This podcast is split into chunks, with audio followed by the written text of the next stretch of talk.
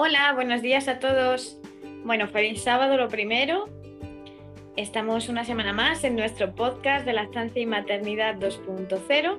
Yo soy Ángela Herrero, asesora de lactancia y doula, y estoy junto con mi compañera Daniela González, también asesora de lactancia.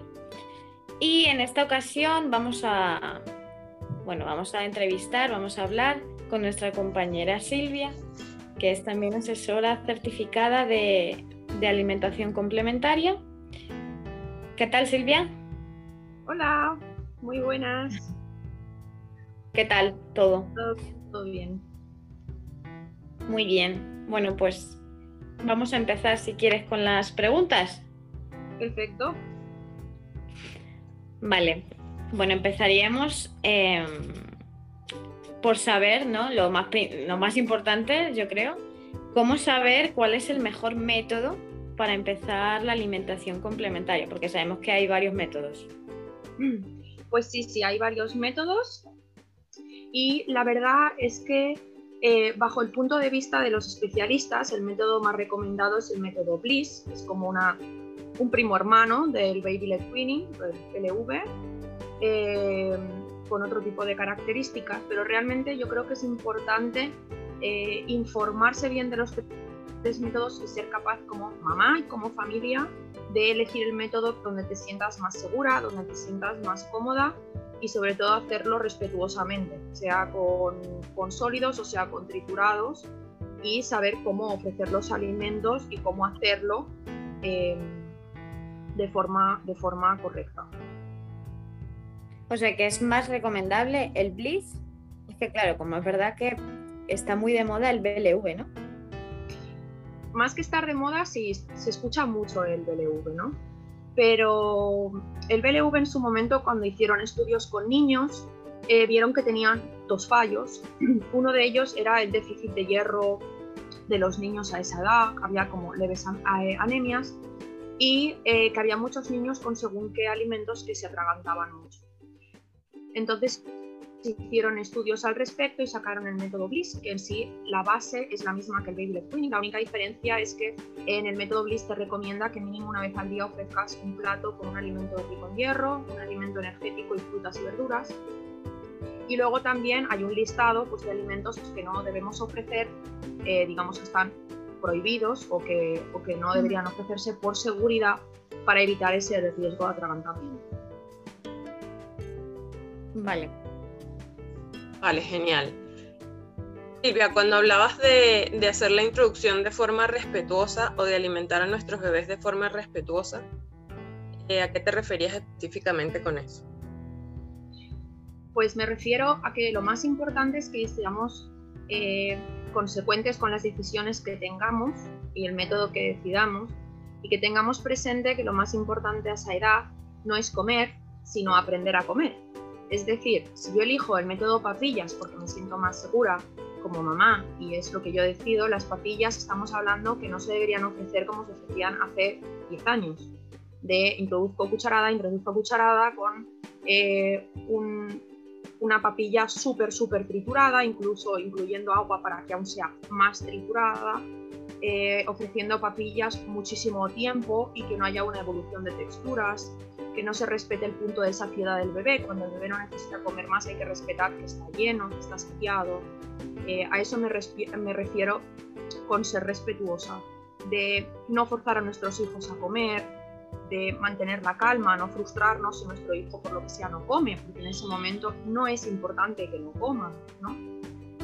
Y sobre todo eso, que haciendo y ofreciendo papillas se puede ser respetuoso con el bebé, simplemente acercándole la cuchara a la boca y que sea él el que se acerque a comer, y no simplemente embutírsela en la boca, o no jugar al avioncito para simplemente darle 2 cucharadas más cuando no lo necesita, o hacer potingues y mejunjes de papillas que no tienen ningún tipo de sentido, con 8 ingredientes donde no se distinguen ni sabores, ni colores, ni nada.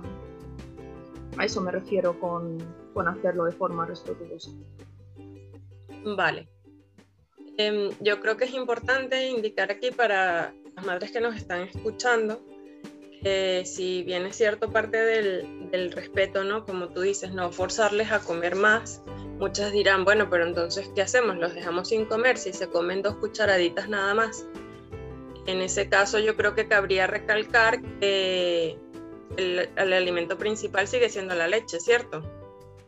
Cierto. El alimento principal es la leche materna o en su defecto la leche de fórmula, mínimo hasta los 12 meses. Entonces eso significa que las tomas de leche van antes de ofrecerle alimentación complementaria. No hay que dejar que los bebés tengan hambre para ofrecerle alimentación complementaria. Lo que hay que hacer es primero ofrecer la toma de leche, esperar un ratito prudente antes de que toque más o menos la siguiente toma y ahí pues ofrecerles, ¿no? Y estar tranquilos porque realmente la alimentación complementaria empieza en ese momento porque la leche no puede cubrir 100% todos los valores nutricionales que necesita nuestro bebé, pero sí está cubriendo un gran porcentaje. Y es más importante que tomen su leche, que no se modifiquen las tomas, que no se minimicen las tomas, que no se salten tomas y que siga siendo a libre demanda. Y bueno, a libre demanda realmente el pecho es ya de por vida, todo el tiempo que desees amamantar. O sea, no porque el niño vaya a cumplir 12 meses significa que debes dejar de darle teta. La teta o la leche materna es un alimento que ya sabemos que es de los más importantes de los que puede existir para un bebé, por no decir que es el más importante, y que se tiene que ofrecer siempre a demanda. La única diferencia sería a partir de los 12 meses que la leche materna se ofrecería tras la comida y no antes, porque entonces ahí sí que tendría un peso más importante los alimentos que ofrezcamos y no la leche materna. Eso no significa que deje de ser importante ni que no le aporte absolutamente nada a nuestro hijo, todo lo contrario, debe hacer mejor tomarla que no pasar a leche de vaca o a leche de cualquier otro animal teniendo la nuestra. Exacto. Entonces, estaría así para aclarar que la leche materna sigue siendo el alimento principal hasta el año y lo que viene es a complementar la comida, y ya a partir de los 12 meses comenzamos por la comida y complementamos con la leche. Exacto, con la leche desde materna. Si no hubiera leche materna y fuera leche de biberón, a los 12 meses la fórmula ya no es necesaria, se puede pasar a una leche animal, normal y corriente, en caso de que la familia sea omnívora o vegetariana. Si fueran veganos, habría que ofrecerle una leche vegetal fortificada con calcio, pero eso sería mejor hacer una consulta privada con un especialista, precisamente para que no haya déficit de nutrientes. Y pues eso, a los 12 meses... la leche materna puede seguir todo el tiempo que mamá y bebé desee y la fórmula pues ya no hace falta. Vale, genial. Entonces, Silvia, retomando la pregunta de Daniela, cuando no come nuestro hijo, ¿no? Pues como que una mamá se puede sentir un poco agobiada, ¿no? En ese sentido. Entonces, ¿qué se recomienda? Porque está claro que insistirle no, pero a lo mejor habría alguna forma de, no sé, de animarlo. Pues lo que podemos hacer, al principio es complicado animarlo a que coma, porque realmente tú ofreces una variedad de alimentos y el niño va a decidir qué es lo que quiere probar y qué es lo que quiere lanzar contra la pared. Y va a ser así durante mucho tiempo, no va a cambiar el primer mes. Lo más importante es ser paciente, comer en familia, dar ejemplo. Todo eso anima a los niños a comer de una forma saludable, evidentemente ofrecer alimentos saludables y lo que decía ahora mismo, dar ejemplo, porque de nada sirve que tú te concentres y te frustres porque tu hijo no come fruta si mientras tú estás merendando pues un croissant de chocolate, entonces no tiene ningún tipo de sentido. Y a la larga los niños se van a ver atraídos con lo que ven en tu plato, ¿no? El objetivo de la alimentación complementaria es hacerlo en familia, no es necesario que el niño coma antes o después, podemos comer todos juntos. Adaptar el plato del niño a lo que come el resto de la familia. Eso es muy importante también, porque va a ver que están los mismos colores, que están los mismos alimentos, y eso va a hacer pues, que tenga más curiosidad a la hora de probar y sobre todo no frustrarse y tomárselo con calma. También decir que si vemos que nuestro hijo tiene algún tipo de problema, que está muy cansado, que no juega de forma normal, que está decaído, que tiene como mareos, que incluso desfallece. Entonces, claro, es importante hacer una consulta con el pediatra porque sí que podría tener algún déficit nutricional aquí habría pues que recomendarle algún tipo de suplemento o vitamínico o de hierro. Pero en principio para un niño saludable, que tiene una vida completamente normal, no deberíamos preocuparnos absolutamente para nada si el niño no prueba y al inicio juega. O sea, hay alimentos que se le pueden ofrecer hasta 30, 36 veces y que el niño no se lo lleve a la boca. A la larga, cuando ofrecemos varios alimentos, podemos ofrecer uno que no le tenga mucho interés por un alimento favorito. Hay veces que se animan a probarlo si están junto, no mezclado, sino junto a un alimento favorito, ofrecerle alguna receta que llame un poco más la atención, cortar, yo qué sé, haces por ejemplo figuritas con moldes de galletas, puedes hacer figuritas con la fruta o con los panqueques para llamar un poco más la atención del niño, pero eso no sería los 6 meses, realmente sería un poco más adelante. Vale, genial. Genial. ¿Y con qué alimentos recomiendas comenzar tú la alimentación complementaria? ¿Cuáles son los que más suelen hacer los bebés? Pues alimentos para los que empezar hay muchísimos, porque hoy en día no se recomienda que los alérgenos se retrasen, todo lo contrario, cuanto antes mejor. Y lo que sí recomiendo es evitar los alimentos pequeñitos al inicio hasta que nuestro bebé no haga la pinza con los dedos, porque lo que vamos a hacer es dificultarle muchísimo más la faena de intentar cogerlos y llevarse a la boca, como pueden ser los guisantes, los garbanzos, los arándanos o lo que tenga corte muy pequeño. Evidentemente nunca enteros, por riesgo de atragantamiento, pero alimentos que suelen ser muy bien aceptados son el plátano, el brócoli, la coliflor, las arepas de maíz, el pan, por supuesto sin sal, si lo hacemos en casa, el aguacate, la calabaza, la batata, la patata, zanahoria, son alimentos bastante neutros de sabor, de una tirada más bien dulce, que a los niños les suele atraer más lo dulce, pero no favorezcamos siempre lo dulce. O sea, no maltratemos el paladar de nuestro hijo, que porque le atraiga el dulce solo le ofrezcamos alimentos dulces. Lo suyo es ofrecer e introducir alimentos de todos los grupos alimentarios, tanto ácidos como cítricos, como dulces, como de cualquier tipo, para que el bebé se acostumbre a comerlo. Vale, genial. Silvia, ¿y por qué la importancia de informarse con tiempo antes de empezar la alimentación complementaria? Bueno, yo diría, en cualquier caso, en la maternidad hay que informarse sí o sí si quieres hacer las cosas bien y de forma respetuosa. Hay muchas mamás que tienen miedo al atragantamiento, que tienen miedo a las alergias, que tienen miedo a cómo ofrecer un alimento. Por eso, estar informada antes de empezar lo que vas a hacer es que te sientas más segura, que estés más confiada y que tengas toda la información para saber cómo ofrecer los alimentos, cómo ofrecer cada uno de los alimentos, qué es lo normal y qué es lo no normal en cada fase de crecimiento del niño, porque va cambiando. No es lo mismo alimentarlo a los 6 meses que a los 8, que a los 10, que al año. No es para nada, no tiene nada que ver una cosa con otra. Entonces, sobre todo eso, sentirnos seguras, porque los miedos y las inseguridades se las pasamos al bebé, y ahí sí que podemos tener un problema. No cometer errores por recomendaciones que no están actualizadas, que son demasiado antiguas, como empezar la alimentación complementaria demasiado pronto o restarle importancia a la lactancia materna o a la fórmula. Simplemente eso, tener asentadas las bases para hacerlo lo más correcto posible y ya está. Y no solo en la alimentación complementaria, también es importante cuando vamos a empezar ya con este tipo de alimentación, el prepararse, el tener, digamos, una noción no básica, sino incluso más importante sobre los primeros auxilios.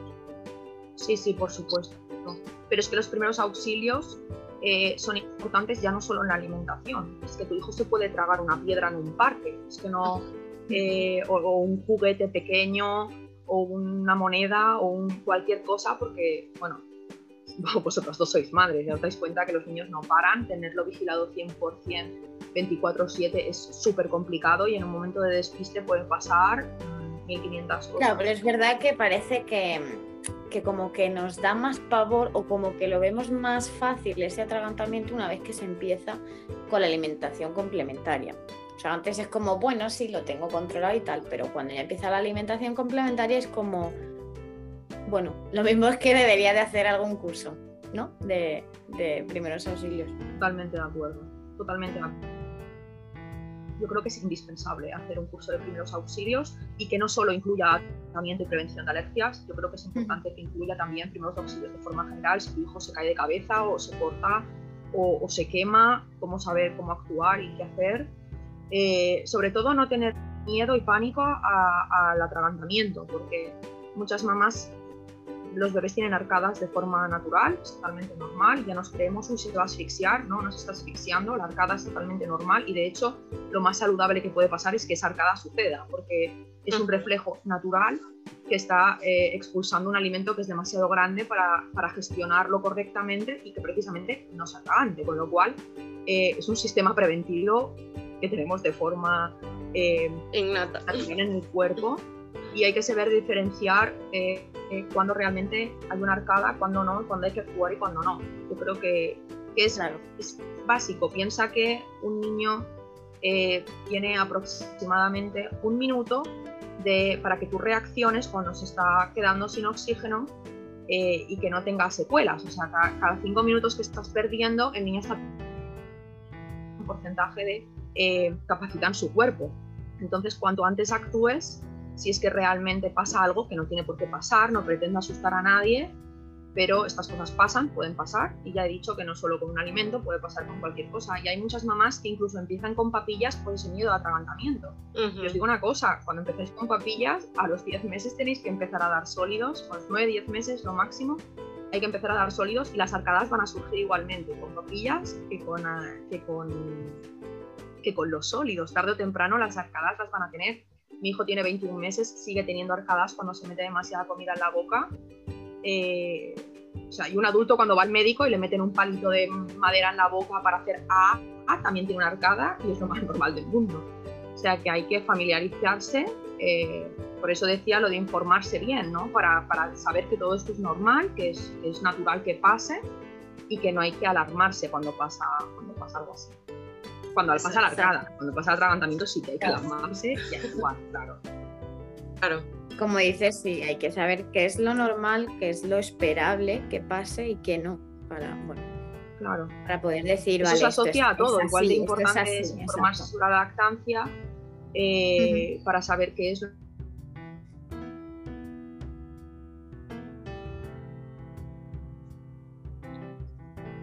Parece que se ha cortado. Sí. Silvia, perdimos tu audio. ¿Te puedes repetir lo último? Pues simplemente decía que la alimentación complementaria no es ni más ni menos importante que, por ejemplo, la lactancia.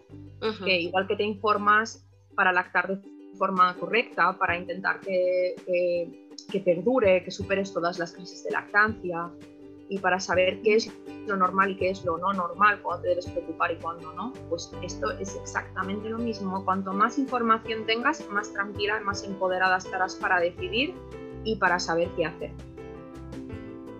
Exacto.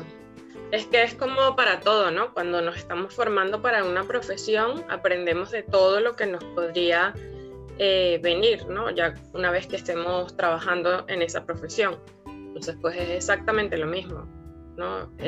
Hay que prepararse para ser madre y para ser padre, y dentro de esa preparación está lo que tú dices, informarse sobre la lactancia, informarse sobre la alimentación y sobre los primeros auxilios, porque como bien recalcaste, no es que solo el bebé se pueda ahogar comiendo, sino con cualquier otra cosa, y no es nada más a partir de los 6 meses, o sea que incluso es una formación que se puede ir haciendo desde el embarazo.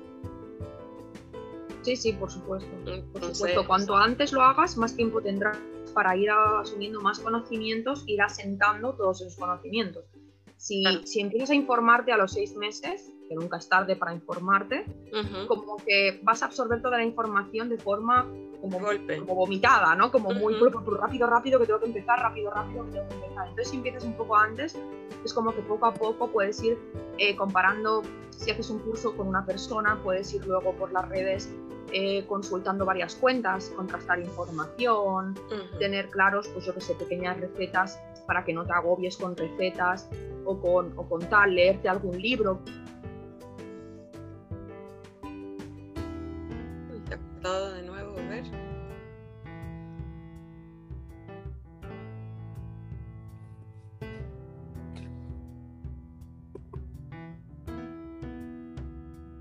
Sí, se corta. Bueno.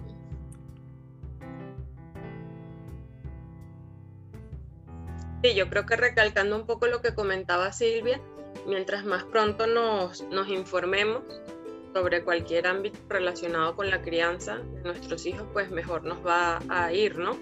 Porque tenemos la información antes, lo que nos dará calma también, nos transmitirá a nosotros seguridad al momento de actuar o de introducir cualquier cosa. Algún cambio. Sí. Gestionar en sí la información. Exacto. Y mientras más despacio. Exacto. Y mientras más seguros estemos como padres, pues evidentemente esa seguridad, esa tranquilidad se la transmitimos a nuestros hijos y gestionarán todo de mejor forma, ¿no? No solo en la alimentación, sino en todo lo demás. Y también creo que Silvia comentaba antes, las personas que decidan comenzar a alimentar a sus bebés con papilla, pues sí o sí deberían empezar a introducir sólidos a los 10 meses. Yo creo que algo importante que hay que recalcar en esto es que postergándolo no vamos a, como decía ella, no es que nos vamos a saltar a lo mejor esos atragantamientos que pueda tener el bebé, o que simplemente no lo quiera probar, ¿no? Sino igual vamos a pasar por todas las etapas de adaptación del niño a los sólidos. Lo único que estamos haciendo es postergándolas. Pero además que también si dejamos ese paso para más tarde, también corremos el riesgo de que luego no quiera tanto un sólido y lo rechace. Entonces ya se complica más la historia de hacer ese paso, ¿no? También es importante. Exactamente. Es así. Bueno, a ver si es que vuelve Silvia. Sí, estoy escribiéndole para ver si intente de nuevo conectarse. Yo creo que mientras antes comencemos con nuestros hijos en todo, ¿no? Pues más hábiles serán, ¿no? Serán más diestros, más hábiles, serán también más seguros, ¿no? Y podrán ir ganando confianza en todo lo que vayan aprendiendo e innovando, ¿no? En todo lo que vayan comenzando a hacer. Yo creo que mientras viene Silvia, también podemos ir comentando nosotras como asesoras de lactancia un poquito cómo favorece la lactancia materna a la introducción de la alimentación complementaria, Ángela, ¿sí te parece? Sí, me parece. A ver, es verdad que se habla poco de este tema, pero cuando hay una lactancia materna previamente a la alimentación complementaria, digamos que como que asimilan o aceptan los alimentos mejor que cuando es con lactancia artificial, ¿no? Ya que, durante los 6 primeros meses del bebé en el que solamente está con la lactancia materna, a través del pecho la leche va cambiando, o sea, no es siempre lo mismo lo que toma el bebé, entonces cambia el sabor, entonces según lo que nosotras como mamás comamos, es verdad que el sabor de la leche va variando. Esto no sucede cuando hay lactancia artificial, entonces por ese motivo también es que hay una mayor aceptación de los alimentos una vez que empezamos con la alimentación complementaria. Exacto. Que como decía antes, es verdad que poco se habla de este tema, de la importancia de la lactancia materna a la hora de empezar la alimentación complementaria. Sí, y otro punto importante es que los bebés con lactancia materna, generalmente ellos aprenden a autogestionar, ¿no? Su saciedad, el hambre. Entonces, son bebés que saben comer hasta sentirse satisfechos realmente. Entonces, ellos mismos irán marcando la pauta durante la alimentación complementaria igualmente. Entonces, van a saber decir cuándo quieren comer, cuándo ya están satisfechos, porque ya lo hacen desde el pecho, ¿no? Y se les ofrece evidentemente demanda. Entonces ellos piden su comidita y comen hasta que ya están llenos. Entonces esto ocurrirá igualmente en la alimentación complementaria. ¿Cuál es el beneficio de esto? Bueno, que probablemente evitaremos enfermedades como la obesidad, como la diabetes también, porque son bebés que no van a comer de más. Entonces serán niños y a consecuencia adultos, solamente comerán hasta estén llenos. El deber ser, ¿no? No deberíamos comer así en cantidades que no necesitamos, ¿no? Entonces esto es un punto muy a favor de la lactancia materna, que favorece a consecuencia la alimentación del bebé y a posterior también del adulto.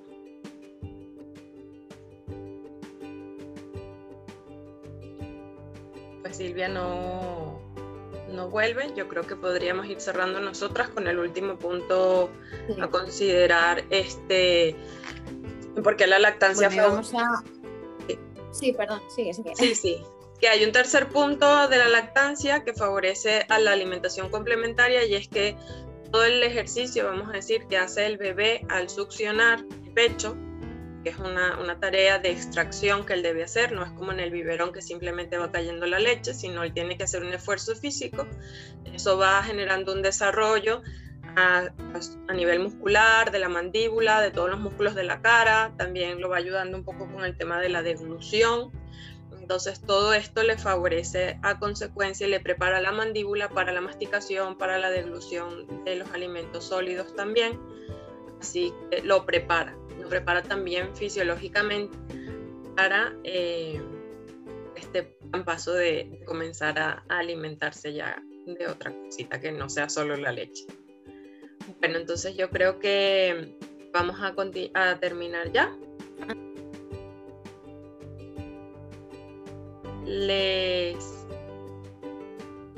¿Sí? ¿Miramos ya, Ángela, entonces? Parece también. Sí, se ha cortado. Ahora te escucho. Sí, nada, que vamos ya a dar por concluida la entrevista de hoy. Nos da mucha pena que Silvia no se haya podido conectar de nuevo. No, básicamente porque también, bueno, me hubiera gustado que estuviera aquí al final para hablar, hacer ahí un inciso, que ella tiene un curso, ¿verdad? De alimentación complementaria. Entonces, bueno, para si queréis seguirla, en @mipequeyacome en Instagram, esa es su cuenta de Instagram. Entonces, bueno, tiene ahí un par de cursos por si queréis seguirla y bueno, informaros, ¿no? Exactamente, sí, ella está en Instagram y en Facebook también con el mismo nombre. Y también comentarles que tenemos un curso en conjunto en el que pues puedes tomar la primera parte del curso de lactancia materna, y una segunda parte que sería de alimentación complementaria los 6 meses al año.